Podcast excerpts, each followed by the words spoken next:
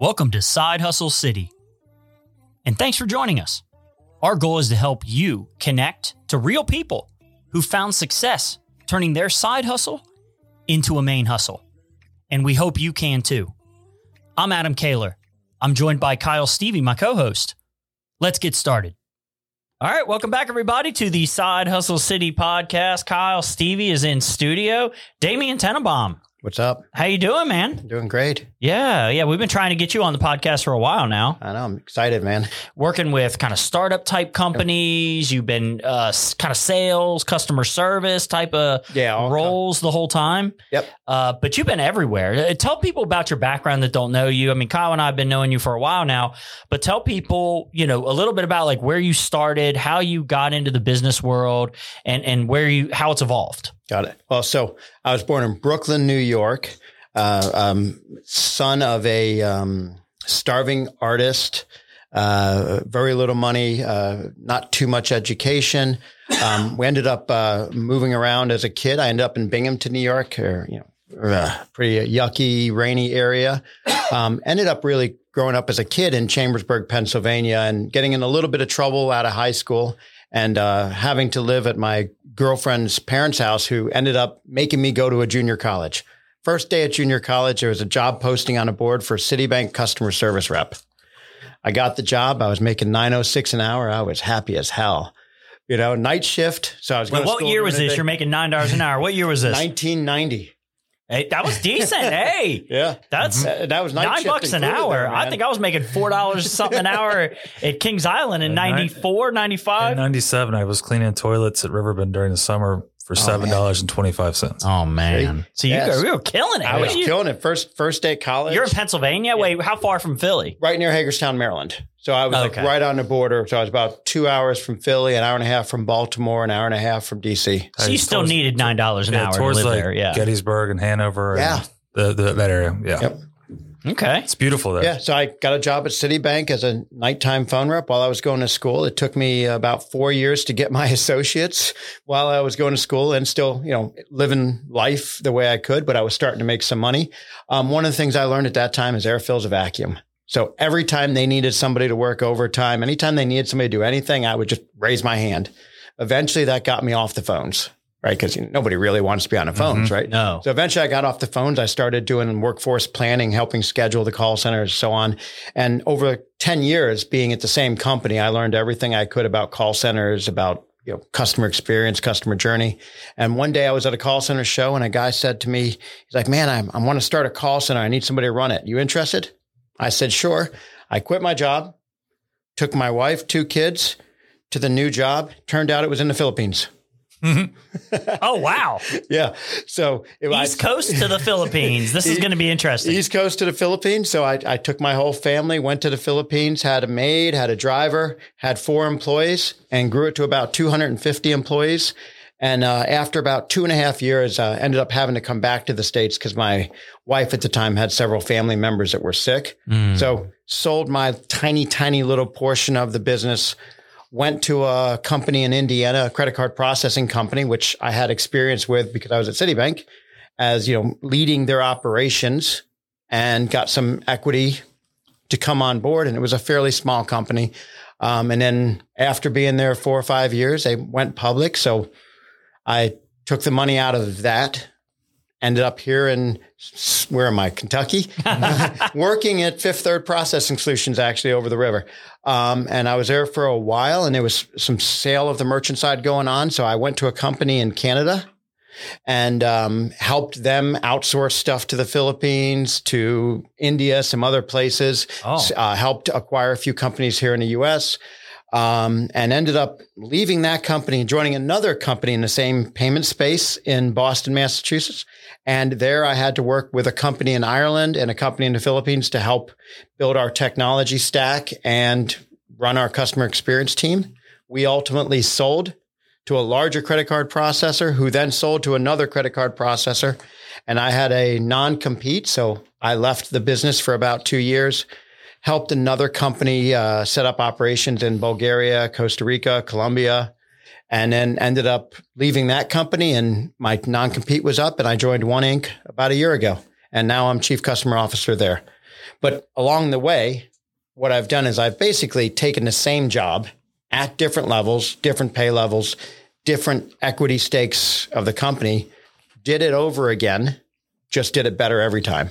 Wow. And so it's, it's kind of like just steps in the right direction every time and just got better and better at it. So wait, uh, how many languages do you speak? Do you speak multiple languages or do you just speak? Because this sounds like just based on what you've done, it almost sounds like you'd have to speak multiple languages to be able to do all this stuff. Sounds like a CIA agent that they said you're in payments. Yeah, yeah. This is your cover. You know what? One would think I would be able to speak other languages and understand other cultures, but it, it actually isn't my strong point. I, I can't speak Spanish. I can't speak any other language. I just, I know how to get along and street smart. And in a world of what is no longer banking, but is more, you know, entrepreneurs, technology companies, and sales guys. You need an operational guy that can create processes, make things as efficient as possible, and understands customers. So I'm, I'm always a low man on a totem pole on the executive leadership team because I'm the guy that gets the shit work, Yeah, yeah. right? I'm, I'm the one that always has to call the upset customers. I'm the one that gets blamed when sales can't sell. And I'm the one that has to deal with any problem that IT creates. But you kind of can't be replaced. That's it. You you you you, you can be replaced because I'm I'm always developing the team under me, but it's also really hard because once once you get in and you get the knowledge and you get to know the customers, which is what it's about, right? It's overall taking care of that customer experience and the customer journey. It's it's hard to find somebody that can do that better un, until a company is acquired and then you know you get shuffled around into a bigger organization. So I I tend to love these little one to 400 person organizations that are growing at 100% Mm. a year, right? And I, where I am now, I think, you know, uh, I've, we've doubled in size in, in the last year, you know, and, and at the end of the day, there's, you know, there's a, a, a bigger picture of what we want to do as an organization. Yeah. So Yeah. With the interest rates going up and everybody's savings going to shit, everybody's living off their credit cards now. So you may have business at infinitum. Yeah. Well, it's, and it's been like that forever, right? Even even when when the economy is good, everybody uses credit cards and pays Mhm. it off and gets points. When the economy is bad, they start to build up debt, right? Which is that's scary, especially at the interest rate going up. So here I am sitting with a transportation guy and a credit card guy. you guys would probably know what's happening. I mean, out of anybody, because I mean, whenever you want to see how the economy's going, look at transportation. Well, and I'll tell you, even even the insurance industry, because now I'm focused on digitizing insurance payments through the company I'm with, One Inc, and you look at the cost of repairing stuff, right? And, and all your insurance claims now, right? The cost is much higher than it ever was before to replace. tell me about tell me about Miami. Yeah, they're What's- dropping all. what's- they're, you- the Florida's getting Oh, yeah. all, all the major not just carriers- Miami, yeah, all over Florida, right? Anything along the coast is pretty much not The older recover. buildings mostly, Same, right? same in California, right? I mean, there, there's places now that are a much higher insurance risk, and if you're an insurance carrier, why would you? Why would you put yourself at a higher risk? And if you can, you know, get out of there, right? When Fort Myers got nailed, right? So the insurance Mm-hmm. companies are probably like, "Hey, we got to make up for this."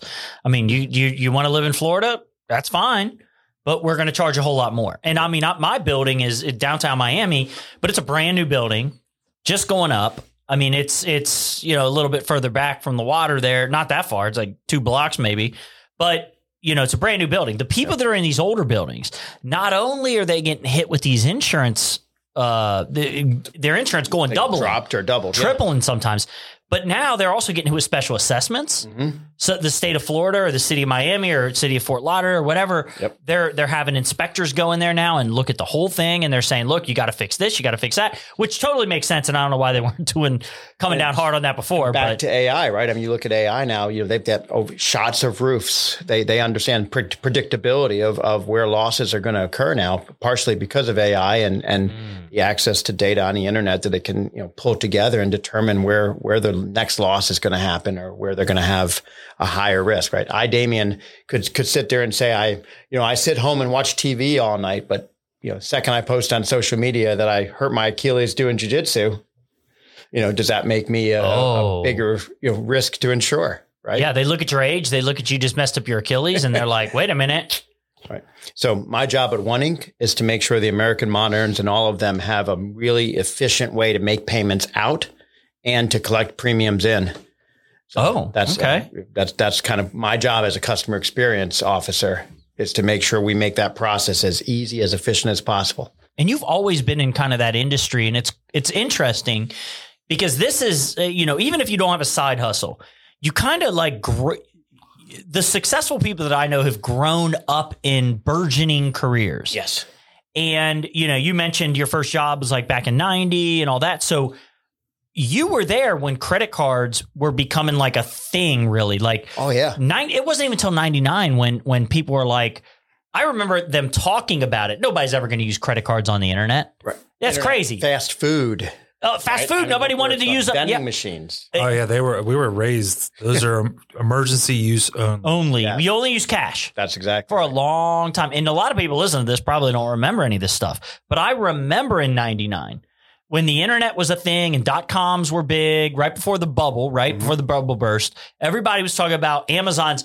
Amazon's not going to make it because nobody wants to put their credit card online. Right. It's too much of a security risk. Well, and I was I was freaked out by the fact that like I was actually getting like unsolicited cards in the mail Oh yeah, the, you used to get in all college. The, yeah, like out of Yep. nowhere. Just ninety like, days, same as cash, right? yeah. You know, and it's so funny now because you look at the industry and they come back around and now they call it buy now, pay later, right? It, it was the same as the old 90 days, mm-hmm. same as cash stuff. Now that it's retermed buy now, pay later, you know, you still you have the same problem, right? If you don't pay it off, you have a higher interest rate later. Yeah, and you get docked. Oh, you get docked for the the the for that all that interest that accrued in your period. Yep. That you didn't have any interest being charged, Yeah. supposedly being charged to you in your payment. I But think go- I'm sorry, just going back to Amazon real quick. To his point of being like the customer service, I think that's what really helps Amazon the most was that they always sided with the customer, just right off, just like not being assholes right off the bat. Now Yeah. they and so when you world, look at Amazon, right, they were obviously a little bit before their time, right? So they lost money for for a long time, but they stayed the course, right? And they evolved through the different things that people needed. They they could see what was coming and what was needed, and now look at them as a company, right? So I mm-hmm. think that, that that's key in life too, right? No, no matter what job you have, you may hate it, but sometimes you just got to suck it up, learn everything you can, and eventually the right opportunity is going to come as long as you're kind of stepping in the right direction. You're yeah, you're in Yeah. an you're in an industry that is growing. You were in the credit card processing industry when the internet was just becoming a thing. Yes. And and it was becoming popular. Not only that, retail was start back in 90, 89, 90, that those years. I mean, people were just starting to accept credit cards at a lot of places still. I mean, in franchises. Yep, I was one of the tech as a whole. support folks for the Yahoo storefront. They were going to build an online mall. Oh, Yahoo yeah, yeah, yeah. storefront, right? That was a big thing. Yeah, Yeah, I remember right. that. I mean, I remember those days. Yeah, it's kind of like that. That's cool to be a part of, right? You think of think of how lucky I got to be in the industry that was growing, and then for myself, what I did is I've realized, you know what? I'm going to be a pinball. I'm going to get bounced around. I'm going to learn everything I can. I'm going to do whatever's needed, and in doing that, I was able to also start side gigs yeah. because it it led to, oh, this is cool. I get to travel. Well, what am I going to do when I'm traveling? I can drink, I can eat, I can work out. So I started working out more, Mhm. right? And started doing jujitsu because my son wanted to do jujitsu, Mhm. right? And from there, I said, oh, that's well, if I can do jujitsu, I might as well own a jujitsu place. And then I said, okay, well, if I can own a jujitsu place, I might as well start a software company taking payments in jujitsu. And then, you know, I also rental properties and acting. That started because, you know, somebody said, Hey, can you help choreograph a fight scene? I see you know how to fight. Sure. And then that led to acting and, and, you know, doing more choreography and so on. It's like, it's, it's neat how things move. And like you said, you, before the internet was even cool, right? Yeah.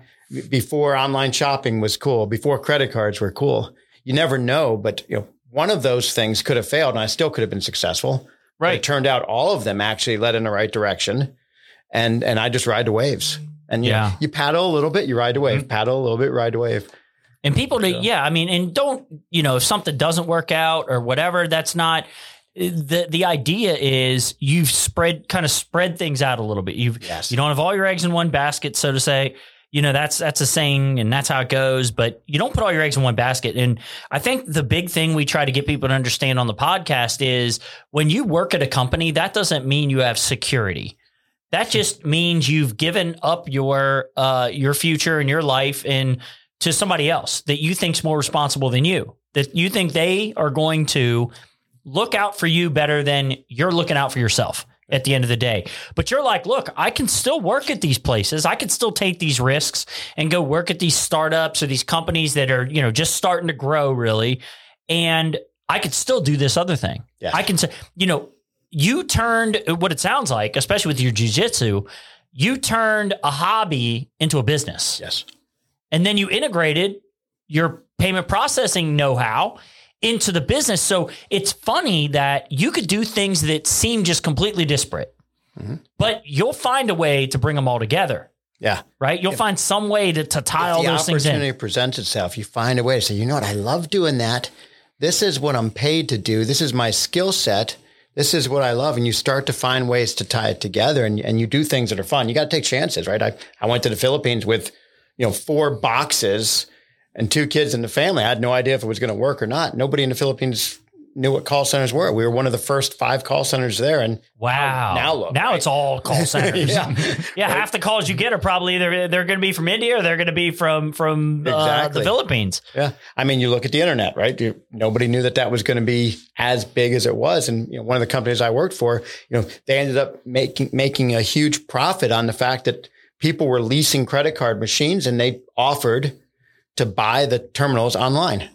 So they, Hmm. they cut down a middleman, removed a lease process and was able to grow drastically by offering what was called a merchant warehouse, allowing people to set up businesses online, which then led to them creating integrated products and then being sold for over a billion dollars. And that's Wow. where that's where that's where it's all headed with Web three and blockchain is with like cutting out, you know, going full going back into Ethereum and stuff. I don't know which which blockchain is going to be the one that replaces Swift, but one of them's going to be the one that's going to Probably Lightning, probably Bitcoin Lightning, just because everybody knows Bitcoin. It's got the brand name. The Lightning I just network's don't think- fast. uh, does it do as many transactions as XRP does?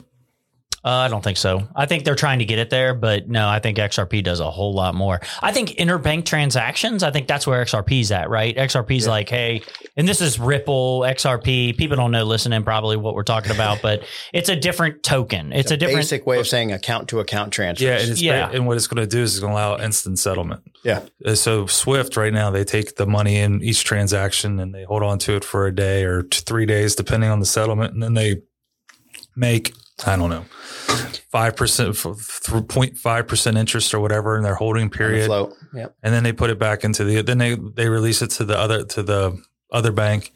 And if it's billions of dollars, they made 0.05 of billions of dollars for doing nothing that day, besides holding on to. And the you look at, you know, real time payments or account to account transfers, ultimately you'll be able to charge a, you'll still be able to charge a fee for giving somebody money within, you know, a millisecond versus holding it for 24 hours or even 72 hours, right? So now you have different levels of service. like Venmo does, yeah. right? You could say to somebody, "Look, I'm not sure I trust you. I'm not sure it's you're big enough, or I, you know, care about the relationship much. It's going to be a seven day turnaround for your money.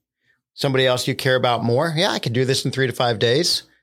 Somebody you really care about, hey, I'm going to offer you, you know, 24 hour settlement, or even better, 15 minutes. How much you willing to pay for that, if you're a big bank, a lot, right? you know? he's in a great spot then because he's got he's got the technology right now that he's fine where he's at in the system and he's he's he's, he's providing a huge benefit to uh, the insurance company by making settlements way cheaper, way more efficient. And he's not stepping on anybody's regulatory toes. But in the event that regulation starts to actually give like like a clear path to tokenizing actual assets and how to trade them on secondary markets without being about worrying about the SEC suing you later down the road. He's ready for that too. So that's like he he can stare, he can bide his time, but he's ready for the next. Uh, Yeah, the next put words in your evolution. mouth, the but it evolution. seems like you're ready for the next. Here's what I hope: in, in two to three years, that my side gigs are are what I'm living off of, and then still be ready for whatever's next there. You know, Well, what do you say to people? I mean, there's a lot of folks out there now who they kind of feel trapped. Mhm. They've got a job they don't like a lot of times. Like, who likes their job? Right. Nobody, right? Some, I mean, maybe 10% of people I've met have ever been like, oh, I love my job. I love There- going there's got to be something about their job that they like. There's got to be something that they latch on to that they find that they're good at, Yeah. right? And so I would say whatever whatever that is, start studying it, start being better at it, and figure out a way to turn something into a side gig that where there's some correlation. It, it doesn't have to be a lot with what you're good at. Yeah. I always say, Right. find out the thing that pisses you off about your job that that's inefficient Right. and make it better. Like just pay attention. Yeah, Just pay attention. Just learn something. Figure out where where you can be different, where you can be better. How do you uh so so explain a little bit more about your the business you're in now and like what are you guys doing? What's your differentiator? We're one of the first to market, and um, we're basically replacing checks for the for the most part, right? So we we have our premium pay process is is more efficient than others because we have a wallet, we have different ways that you can connect to our modal and make payments, and then our claims pay process is more efficient because we're essentially doing something before everybody else, and that's enabling checks or getting rid of checks and enabling digital payments different ways. You know, So direct deposits and stuff. you could do ACH, you could do a virtual card, you can do multiple ways to pay a vendor, right? So Oh wow. a vendor, insured, claimant, whoever. So we've got, you know, with my business, we pay people all over the place. I like my entire agency is just made up of vend of, of, of you know nobody's a ten er, nobody's a Right. W two everybody's a ten ninety nine. Yep. So you've got people all over the world that we work with, and nobody can seem to get on the same page about how to get paid. You can't do it through PayPal because it costs them too much money. Right. They want to charge you more if you pay through PayPal because they're going to get charged a lot. So it's like if there was like an international payment system that, and a lot of them aren't going to do crypto, right? I can't just send a Bitcoin. But you need some form of wallet that you can transfer money into that has a currency conversion that puts it into their their wallet and then they can choose what they do with it. They could leave it in there and spend it. So now you have to have people that will take that take that wallet or they could transfer it to their bank account in their currency. Hmm. Right. I mean, at, at the end of the day, it's it'd be some kind of point to point wallet. We need the WhatsApp for Yeah. international payments. And well, WhatsApp has payments built in now too, doesn't it? Yeah, I think so. I think it has some kind of payment processing thing built in. And I'm sure they take a huge chunk, but I think, Uh, I think uh, Elon's building all that shit in the X. yeah. the- who owns WhatsApp now? Is it Microsoft? Microsoft does. Yeah. Microsoft owns it? So. Okay, yeah. I'm sure they are charging an arm and a leg then. Yeah, and, and they've got payments built in, marketing built in. They're they're doing a lot. Oh wow, wow. So where is this? Uh, explain to people now. I want to get back on credit cards real quick, but with the credit card stuff and and the problems that people are having with these credit cards and the debt that people get into, uh, what what is the strategy? I mean, I know there's like a side hustle for credit cards, and and people were talking about it for a while. You've got this points guy who's got a website who talks about travel points and which credit cards to get. travel points. You got Dave Ramsey who hates credit cards. You never get a credit card. Don't go into any debt, which I don't think is a good strategy because I think debt, you need debt in order to grow, in order to like build things in the first place. Um, but what do you do with uh, with credit cards? What's the strategy? Do you have any favorite credit cards that you like? Oh yeah, yeah. I love the points cards, right? And Yeah. So what's interesting about cards? I'm not sure everybody understands this, but you know who ultimately pays for those points, and that's the merchants, right? So when you when you think if I'm using my Delta Platinum card that gets me, you know, ten times points when I use it, or if I'm using my Hilton or my Holiday Inn, whichever card I'm using, there's different point structure. If I use a general card it doesn't have points, it costs less. And so at, at a merchant level, there's about 580 different price points that a merchant could pay on a credit card that they accept. And if it's a high net worth card that has lots of points, they're ultimately paying more. And if it's a card that is, you know, $50 a year membership fee and there's no points associated with it, the merchant pays less. So what you're seeing now, a lot of it is that companies that offer merchants the ability to accept credit cards are enabling those merchants and depending on the state law and certain guidelines to pass on those fees to consumers. So I hate So taking Amex because I always have some guy who wants to pay me like, ah, I need a website and I need a logo and all this other stuff. And then at the end, after I get the price and everything, they're like, oh, hey, I got this Amex card. And Amex charges so much. five or some, you know, at least what it used to be before one point, I believe. Yeah. And I'm always trying to just get people to pay with checks. Like all the big businesses I work with, Right. you know, they, they'll send things ACH or they'll send, you know, j- just pay me with an actual physical check still. So you have options there, right? You could discount for cash, you could surcharge for credit, you know. And so what you see now, like, and even if gyms are doing it, many companies are doing. it. If you go to a government website and use your credit card, a surcharge, Mm-hmm. right? So it, they basically are passing on that fee back to the consumer. So now, if you're the consumer and you pay off your credit card every month, that's fine. You're still getting your points, right? But if you're not paying off your credit card, you're paying your the merchant transaction fee, and you might be paying your interest, and you're not getting many points. Right? So there are there are challenges. I won't want to say challenges, but you know that is kind of the, the the thing that's happening is you've got companies offering buy now pay later, mm-hmm. which can lead to higher interest rates later, and you have kind of the the push to enable credit card fees to be passed down to the consumer who's paying with their credit card. Oh wow! And then you know at the end of the day, you do have the the goals. So on the on the other end, you have the push to real time payments, you know, account to account transfers, right? So that's where you look at the the Venmos and the PayPal's. They've pushed the industry forward because peer to peer payments are huge, right? There's and we don't we may not see it, but there's a whole bunch of people that are unbanked that don't have banking accounts. Yeah. that are you know that their Venmo account is is their bank account. Or which is why we love crypto because that allows people in other countries not only to hedge inflation in their country, Yep. because now you've got a global currency that is relatively stable. I mean, even though you know we us in America, we look at, at Bitcoin, we're like, man, that's a crazy swing in price, you know. Yeah. But in other countries, imagine being in, uh, you know, Argentina oh yeah, dealing with their hyperinflation. Yep. Oh my God, Up you would have loved against the dollar, five yeah. years ago. Oh, five years ago, it was like it's it's gone up the inflation on that on that currency. I don't know what the number is, but if you look at that chart, it's crazy. yeah. Like I mean, and, and the funny thing about Argentina is is they get the blue rate. So you could literally send money if you're going to Argentina, you send money to Western Union down there, right? And don't go to a US bank because a US bank is going to pay you what 350 uh 350 Argentinian pesos right now or something like that for 1 US dollar, but if you send it to uh Western Union, it's like 600 because they've got to keep up with the street rate. Right. And on the street, it's actually more than that. It's like 700.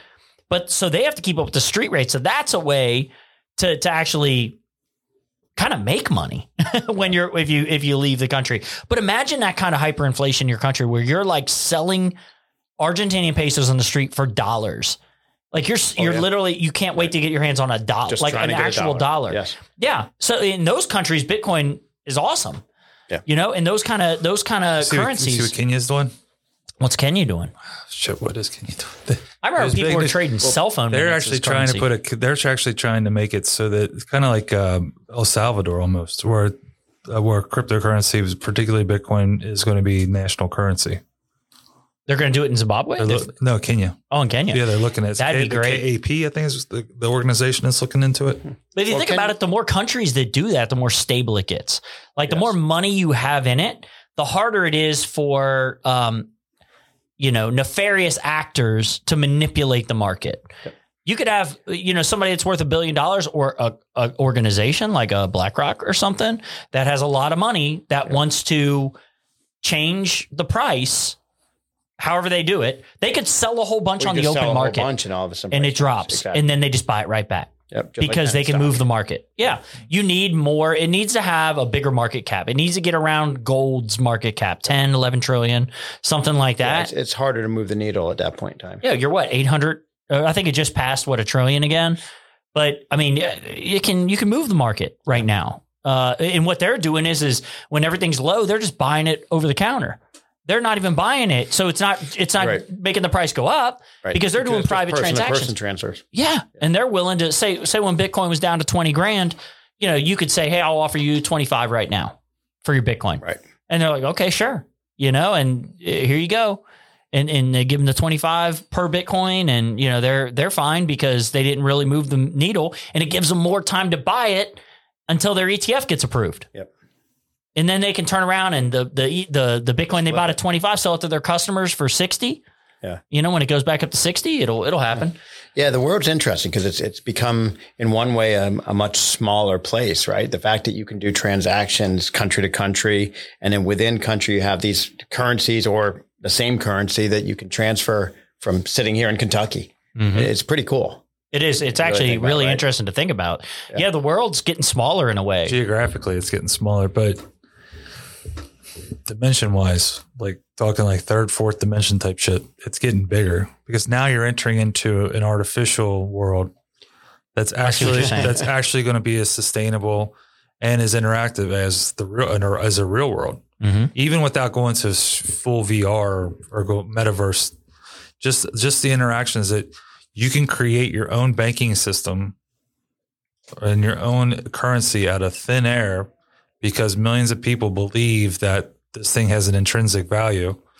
And then you start building a network where you can do settlements, millions of settlements per second, just like credit card companies off of this thing that no, but there's, there's outside of an algorithm that constantly changes so that they could, they mine 21 million coins that we have to believe there's only 21 hmm. million for it to even make sense. You have sense. to believe that. Yes. And that there was, was it 21, 27 or something like that? When's the last one's going to be mined? Something like that. That it changes because it's yeah. And then you take on take into account there are probably tens. There's probably what over a million that have already been lost. People just got in early for the first five years and were just like, screw this. Yeah. Or they, or they just didn't pay attention to what they had. That's that happened. That's yeah. wild. Like we we create they created this financial institution. Like you you you could, the internet created uh, a shopping mall that like to go to your point of making the world smaller, but it's it's it like so the, the like going around the globe got smaller, but everything outside of it just just the opportunities blew up. It's really I don't know. I got you Yeah, got I- I to get it. you got to get into more different levels, right? Yeah. Yeah, But- totally. you know, but when you think about that, I mean, you take it back to, you know, something everybody understands, you know, like cell phones, right? The US, we were one of the last to get cell phones. You look at some of the third world company countries, they had cell phones, texting, Oh yeah. internet, you know, before many people in the US were getting off their landlines. Mhm. So it, it is interesting how the technology has evolved and, and some things have made us multidimensional and other things have brought us closer together. Well, it's wild. Like in Japan, like you pay with- for everything with your cell phone. Everything. Or or in China, you could walk into a store, like a convenience store, and just walk out Yep. with your whatever it is you have, and it knows who you are. It's it it it you know it, you paid as soon as you walked out. I mean, they've got stuff in other countries too that you're like, why isn't that in America Just- yet? Well, just look at like the the perfect confluence uh, convergence. I'm sorry of it is if you look at where they're basically mining for rare earth minerals with a stick, and they're in the sand, and then within the next two years, every one of those ounces of lithium or whatever different type of rare earth that comes out of that rudimentary way of mining is going to be scanned into the blockchain, and they're going to be able to trace that from the the point where that poor woman who was making a dollar a week got it out of the ground to the point that it ends up in your cell phone as you're bitching about something on the internet with, with that that you didn't like that day. You know what I'm saying? Yeah. and just like how the the, the you talking about the most uh, basic primitive type of employment that we have on earth right now is at the same time going to be spearheaded even further and these governments going to make even more money because they're going to be able to tra- track and trace every single thing in an immutable record that nobody's going to be able to tamper with it's wild and until it makes its way all the way down to the Florida to the condo that you have in in one of the products that are being used to make your wall. Yeah. Right? It, it's crazy, right? Knowing where everything goes and where it started. hmm Yeah. And how it ends up here Yeah. most of the time in the biggest consumer market in the world. Yeah. you know what's funny though? Like, with all that though, I still believe in real estate.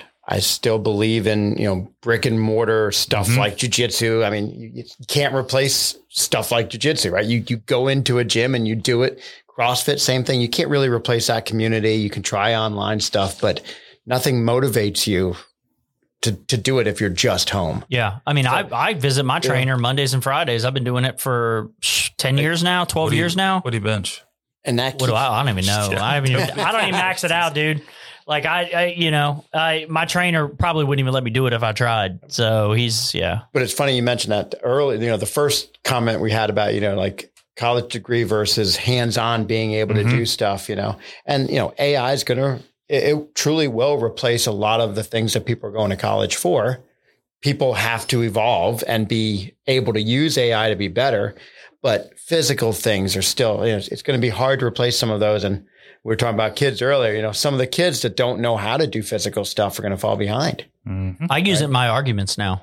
On my online arguments, when something economic comes up and somebody's like, "No, it's this and this and this," I'll literally, I'll go, I'll say, "Hey, look, I got, I'm in an argument right now with this guy, and he said this, and I pasted in there, and they're like, "Well, that's not right because of da da da." I was like, "I know, right? ChatGPT is like my buddy," and I'm like, "Yeah, well, I was going to respond with this," and they're like, "Yeah, that sounds good, but you're kind of being a dick." So make it sound like this. And then I'm like, copy, paste, go. right? Yeah, Yeah. because I will, I, yeah, I got problems with the way I present because of the price hill. And it's just, it's what happens. So where's your gym at in, Uh, right off the Richwood exit in Walton. So we just we moved about a quarter mile last year. We bought a building. So we've got our, you know, our CrossFit's uh, busy as hell, uh, cardio kickboxing, and then uh, Brazilian Jiu Jitsu. We're I'm a Mhm. black belt under Carlson Gracie. Oh, So wow. we've got him coming in July, or no, not July, January. what? Yeah, we've got him coming in January for a good seminar. So Carlson Gracie or Junior. Carlson Gracie Jr. Okay. Yeah. Yeah, he's Wow. got he's got he's got a huge um, footprint in Greater Lots of affiliates. Yeah. Yep. He used to he used to be here in Cincinnati. There's a Carlson Gracie in Northern Kentucky. Uh, they're in uh, right here in Covington, actually, right? Newport. In Newport. And then we've got my Carlson Gracie. There's another one another one over in Cincinnati, and there's some in Louisville. Wow. So yeah, Okay. Carl- he's a great guy. And you know, it's like jujitsu royalty. that's that's right. yeah. Exactly. Wow. It's like meeting one of the like royal family almost for you guys. Yeah. Yeah. Well, that's awesome, man. So tell everybody. Yeah, if you're, if you're wondering, yes, we've rolled together, and yes, he's beaten me. I've, I just been doing it longer, man. I'm a beginner that never quit, right? Yeah, That's it. well, you own a freaking gym. Like Yeah. this is like, yeah. But it wasn't always that way, right? I started training with my son down at Sun Siam, you mm-hmm. know, some different places and just continued to learn and grow and just got better over time, you know, mm. and then you know, that evolved into, you know, it's kind of the same as you know, business, right? I bought one rental property. A year later, I bought another one. And next thing you know, you have 10, 15 of them. Yeah. Um, same with the Brazilian uh, BJJ Link, right? It's, it's a software company that, you know, at first it was kind of a social media for jujitsu. That's all it was. It was just you know, download this app and talk about your your jujitsu. Check into a gym. So that led us to well, let's have gyms have their own version of this, the admin version, Yeah. right? And then from there, I brought well, if you're going to have a gym that has it, you have to have curriculum.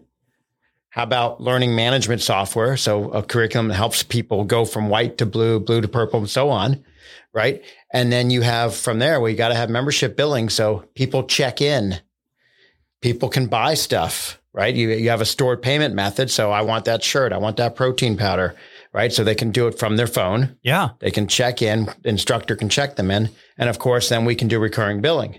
So from the billing side, you go back to what are the different ways to pay? ACH, credit card. You, as a gym owner, you might want to pass those fees down to your um, members, or you may not want to. You can offer ACH. You can offer other forms of payment. So just keeping it, making sure it evolves into something that is great for gym owners. How do people You know, find it? How do Uh, BJJlink.com. bjjlink.com. So Yep. gym owners, and this isn't just like MMA people. I mean, my gym owner, he does, you know, just regular workouts Yeah, and things like that. We're right now. It's, it's so got to smart start small, right? So Mhm. right now it is truly focused on a Brazilian Jiu Jitsu Academy owner.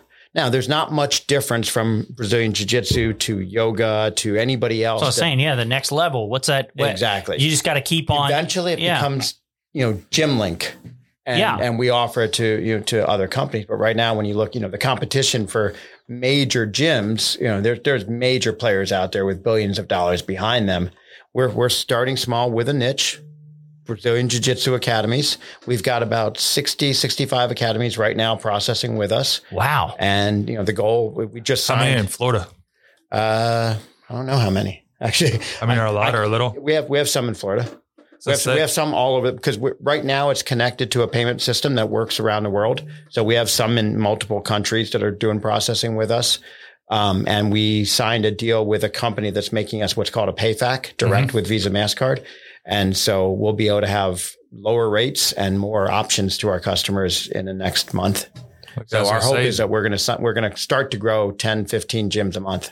uh, well, if you go, if you're going to West Hollywood, you're close enough, I believe, to Deerfield Beach, Mhm. and they've got a shit ton of gyms in the Deer. Like from Fort Lauderdale to Miami, there's Yep. a gazillion, and then in Tampa, there's a. I, I rolled in a place in Seminole, and that was one of like eight within like a four block, Nice. uh, four mile radius. Yep, I'm sure when I'm there for 30 days that I'll, I'll, I'll- at least two days a week I'll go to jiu-jitsu at different places Mhm. and I'll go do some kind of functional training, CrossFit, high intensity stuff with my wife and other places. I'm sure. So I, that's the fun part about traveling, right? My, my real job, you know, enabled me to travel, but from that, the side hustle came up, you know, with the gyms and you know, started with a hobby, right? Just rolling with my son. Yeah. You know? Isn't that crazy how things work yeah, out? it's, it's It's like people just got to get started. It's like you do, you know, the first step uh-huh. is to climbing a mountain is, you know, taking the first step. yeah, man, so many people send a message to the gym. Oh, I got to get in shape first. I don't want to start jujitsu until I Oh, lose yeah, weight. yeah. Screw that, man. Take the first step. Everybody's a beginner. When the more First muscle day. you have, the more the faster your, your metabolism is going to work anyway. So you're you're rolling around. You're you know you're That's you're using your muscles. You're Plus, look, let's face it. If you sit on a couch all day and talk about getting up, you're never going to get up. That's right. But if you actually walk into a gym and you start meeting people doing jujitsu, you say, Hey, you coming back tomorrow? You know, first you're like, uh, maybe. Come on, you should come tomorrow. Yeah. Next thing you know, there's encouragement. You you got a team building there, and you start to have new friends. You start to have a new lifestyle, right? Maybe your old life, your old friends, maybe maybe they were a problem.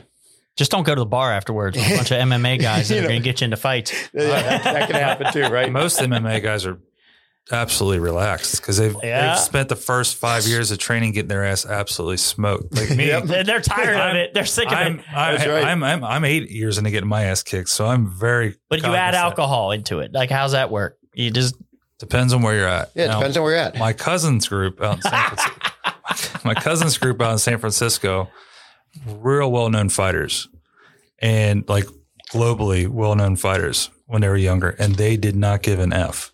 so this, the moment they felt disrespected, they would fight, and then they got smart. Then they got smart about it. They're like, okay, we're going to get sued.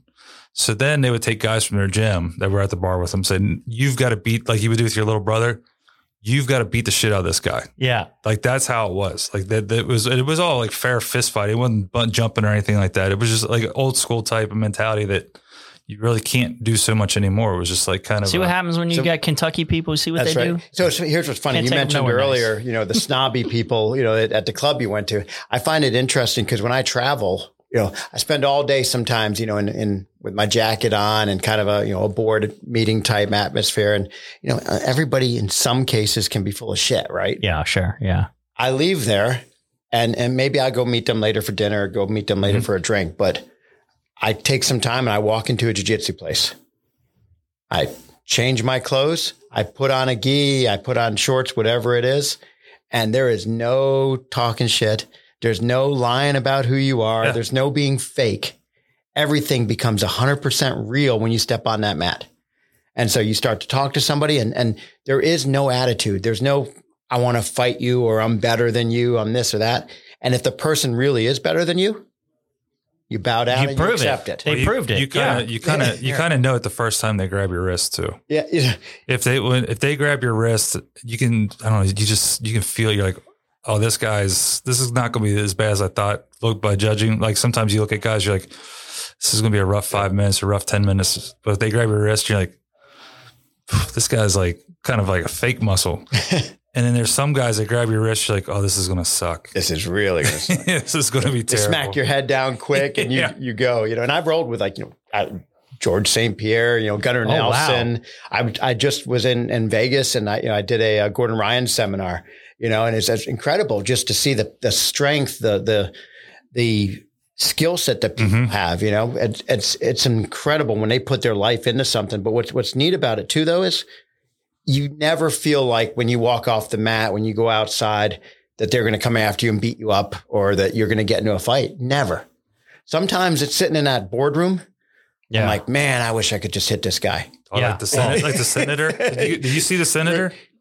no. The senator from Oklahoma yesterday. What happened? uh, the witness that he was talking that he was talking to had put in a Twitter had put, had put out a tweet that said that he would wanted to beat the shit out of the senator, and the senator saw the tweet and he goes, "You said anytime, any place," and the guy goes, "It was a mo- it was a Teamster guy." That's Oh, yeah. was. He goes, "Yeah, I said that." He goes, "The Miss Senator." is fucking interrogate like like asking questions of this guy. He goes, well, this looks like the time and this looks like the place. and he goes, he goes, well, you want to go right now? He goes, why not? So the senator from Oklahoma stands up. Bernie Sanders, who's the, the chair of this, is yelling at him. You are a U.S. senator. You must sit down now. This is a this is a witness. You cannot be tampering. You cannot be trying to intimidate a witness. It was awesome. So, but here's what's so cool about that, right? So let's take that, you know, that example. If they really could sign a waiver, go to the gym, spend five minutes. We don't. They don't need to spend two hours. Yeah, they Spend- will. The one guy, the the Teamster guy was not making. No, there is a waiver. It's a mutual combat waiver. Right. It's like, yeah, because Right. I've I've gotten to arguments online, and I'm like, I need to download this waiver and bring it with me. Yeah, sign that waiver and, and So you don't put five minutes, and I guarantee somewhere around three, four minutes in, they're probably going to shake hands and agree to disagree on stuff, but they'll be have- cool after that. and have mutual respect. that every time, like when I was younger, every time we got into a fight, like you you'd be like, I'm never gonna be this cool with this person. I want to. I want to pretty much choke them out, right? Yep. And then you beat e- each other up. You're like, oh man, you got me with that right hook, or oh you, yeah, dude, you shouldn't hit me in my nuts. At but Oh, you And know. then you're best friends, Yeah. right? yeah, and then you're cool after after every tournament, once you, whether win or lose, after every match, you're like, you become like blood blood, blood brothers Yep. with whoever you rolled with. We used to, I didn't tell Yeah. you this, but we used to have a, a fight contest in my apartment complex when I was a kid. So all the kids would oh, get together, and there was a 16 year old kid. Is we used to call him Big Ryan because there were three Ryans there, and they were all different ages. Mm-hmm. Anyway, he was the guy who would like get it organized and make sure we didn't like really hurt each other. And we would go Ryan. down to a, this his apartment. And when his parents weren't home, and all the younger kids, he would essentially have us fight like it was like a like a like a pit bull fighting contest. The original UFC. Yeah, and all the kids in the apartment complex would fight until only one was left. nice. It was awesome. It was the best thing. And I always lost because I, I didn't know how to get out of a headlock when I was a kid. But I, I'd get all the way to the end, and then I just didn't gotta- know the You got to headlock. Oh, the man. hands. I know you got to, and you got to do this, don't you? dress the hands. Two on and one, sit get out. your chin down, sit out. Yeah, but it, my thing told me my gene, my the coolest thing on my genome link. I uploaded my DNA to this genome link, Yeah. and it tells you about your genes. It said you are likely to have higher ability in the martial arts because it says martial arts such as karate and taekwondo require the ability to maintain cognitive ability and to deal with psychological stress during a match. Don't. Yeah, but you're talking like karate and taekwondo. That's like uh, 58 year old women get black belts in taekwondo and karate. Well, I have the warrior, not the warrior gene. So the warrior gene is like uh Yeah, you're just looking to fight somebody. Yeah, yeah, but I'm not always like I just want to like no, but you keep your cognitive ability So I've- when you're fighting. So that's, the key. So what one thing there is is prepare for it, right? So being on a mat in jujitsu helps you prepare for that that cognitive being able to think through something and not go crazy, not do something stupid like give them your head. Stress So they- out. Yeah, so they get that headlock, right? So you don't stress out, right? You you can stay calm by training, right? So Yeah. you can train really hard. And then when it comes down to the fight, the fight's easy, right? Every competition I already had, you know, every time I go train or com- compete, I don't get hurt in a competition. I get hurt training sometimes, right? It's Yeah. you know, you it's it's it's a lot harder. I think we were talking about the fighters nowadays, the real fighters, right? They're doing this three a days, two a days. They're training their asses off It's crazy. for that five minutes in, in the ring. Or I don't know that how you just don't minutes in the stay ring, Well, you know, injured. I mean, you know, Chris, like shit, he's Yeah. best friends with Strickland. Yeah, look- Strickland well, look- spars all day long, All day, every all the time. day. Yeah, I, that's I, that's where I did the last camp up at Extreme Couture, where Chris trains. Got got to see him. He is, he's sending me one of his uh, cards. Is? Kinda, it's cool to see Chris's story, right? Yeah, I agree. Well, I started training in the apartment complex when I was eight years old. That's that's awesome, isn't it? I did my first. Uh, my, Unregulated. my first class was at well, my first training was my dad put made us if they were fighting in the neighborhood, we had to wear boxing gloves. And he would, he would officiate. Well, look, I, I grew up no money. I used to fight people for like five bucks, you know, as a scrawny kid. You know, I was like 135 pounds. Yeah. That's the most New York five thing I've ever heard in my you know? life. It's real simple, right? We're at the mall. We're like, let's go, five bucks, let's go, and we go out back and fight. We I go home all beat up, whatever. You know, I started wrestling a little bit, and then I kickboxed, uh, you know, for a while in Pennsylvania, actually. Raging Bull, man, I was on the Raging Oh, look at Bull that. circuit kickboxing. Yeah. You know, nice, and then man. I s- got tired of getting hit in the head and got had a job, got married, had kids, stopped doing pretty much everything. I just you know worked out a little bit until my son was 12. and He's like, "Dad, I wouldn't mind kickboxing or something." You're like, I've been waiting 12 I'm years. like, "This is freaking that." awesome. That's what Let's I- go kick somebody's ass." That's like my story. I started doing jujitsu as a football conditioning during like for two summers, and then uh, desk job. Met my wife. She had kids. Hanging out with the boys. Going to law school, and then one of them was getting bullied as an eighth grader, and I said, "F this." And so I, that's when I called Nate, and I said, "Hey, you know, I, I got we we got to do something about this." He said, "Bring him up." So I I had like a month and a half before soccer ended, so I had to for them, and I was in terrible shape. I was like, you know what, screw this. I'm going a month, and I'm going to just do it now, so that I'm not a complete embarrassment and lose make Yep. them lose all respect for me when they see me huffing and puffing. yeah, That's how I started. Well, it. hey, they got to start somewhere, and that's what we're That's talking exactly about. right. That's the side hustle thing is you got to start somewhere and just keep at it and don't give up. And uh, so, Damian, anybody who owns a gym, tell them how to reach out to you. Anybody that's interested in payment processing, maybe they they use your new startup that you're working at. Yeah. So uh, if you own a gym, come see me at, you know, Damian Tanenbaum at Instagram, uh, or Triple Crown Athletic is a gym in Walton. And then BJJ Link is the uh, gym management software. And if you need a fight choreographer or you want somebody to act, be in one of your movies, call me too. There it is. yeah, opening it up to the. We got That's a, right. a, a, like a. or You got your SAG card got and all that. you Yeah. got I a got my studio. IMDb stuff. I got my my house is available for filming in northern Kentucky. Yeah. So a big big barn. Trying to make it a studio right now. It's a little rigged up, but you know, trying to make it a studio, and it's 10 and a half acres. So you know, a nice house that you can stay at, film at, do Nice. stuff. So Love it. I'm excited. I'm doing I'm a fight choreographer on a film in LA coming up in March. So uh, going to be good. And the, the same director that I helped uh, back in January, that film's getting released in the next month or two. So excited. It's, it's Well, fun. yeah. It's, life is fun, that. man. Life You- is, yeah. But you just you you say you got to get off the couch. Right? You can't. You got to start. Somewhere. You know, and it doesn't matter. You, even acting, right? I didn't, nobody becomes you know Johnny Depp or George Clooney overnight, right? I mean, I Mhm. started you know, background stuff, just learning the lingo, background, standing. You know, I was on The Resident. I was on The Walking Dead as one of the guys just walking around for three days. You know, but I learned lingo. I met some people, which led to independent film guys going, "Hey, you want to be in this?" Which led to a buddy saying, "Hey, come film this in Atlanta." That buddy said, "Hey, I could use you in LA filming something." It, you know, little steps. You know, I, it's funny. I was just in uh, yesterday in Nashville, and Reese uh, Witherspoon was talking, and she was the um, the keynote speaker, and her words were real simple. When somebody asked her how does she do it every day, and she said, "You know what? You just have to take steps in the right direction. Mm-hmm. Just take steps in the direction you want to go." Quit looking at the people you envy and you hate because they are successful and hating on them and use that energy towards like just doing something Yeah. positive. just start walking in that direction. If you hate that guy because he's successful, well, do a little research, figure out what he did, what he did to become successful. See if that's your skill set and try it. Anyway, Damian, thanks for being on the show. This has been awesome, man. And uh, again, give us the URL. Uh, BJJ link for the gym management software, or just contact me, Damian Tanenbaum. And you're on LinkedIn too. Yep. All right. LinkedIn, IMDb, Instagram, social, All a- that. anything, man. You got to stay all over. relevant, right? That's right. Awesome, man. Well, thanks for being on the show. Thank you. All right, buddy. Thank you. Thanks for joining us on this week's episode of Side Hustle City. Well, you've heard from our guests. Now let's hear from you. Join our community on Facebook, Side Hustle City. It's a group where people share ideas, share their inspirational stories, and motivate each other to be successful and turn their side hustle into their main hustle. We'll see you there, and we'll see you next week on the show. Thank you.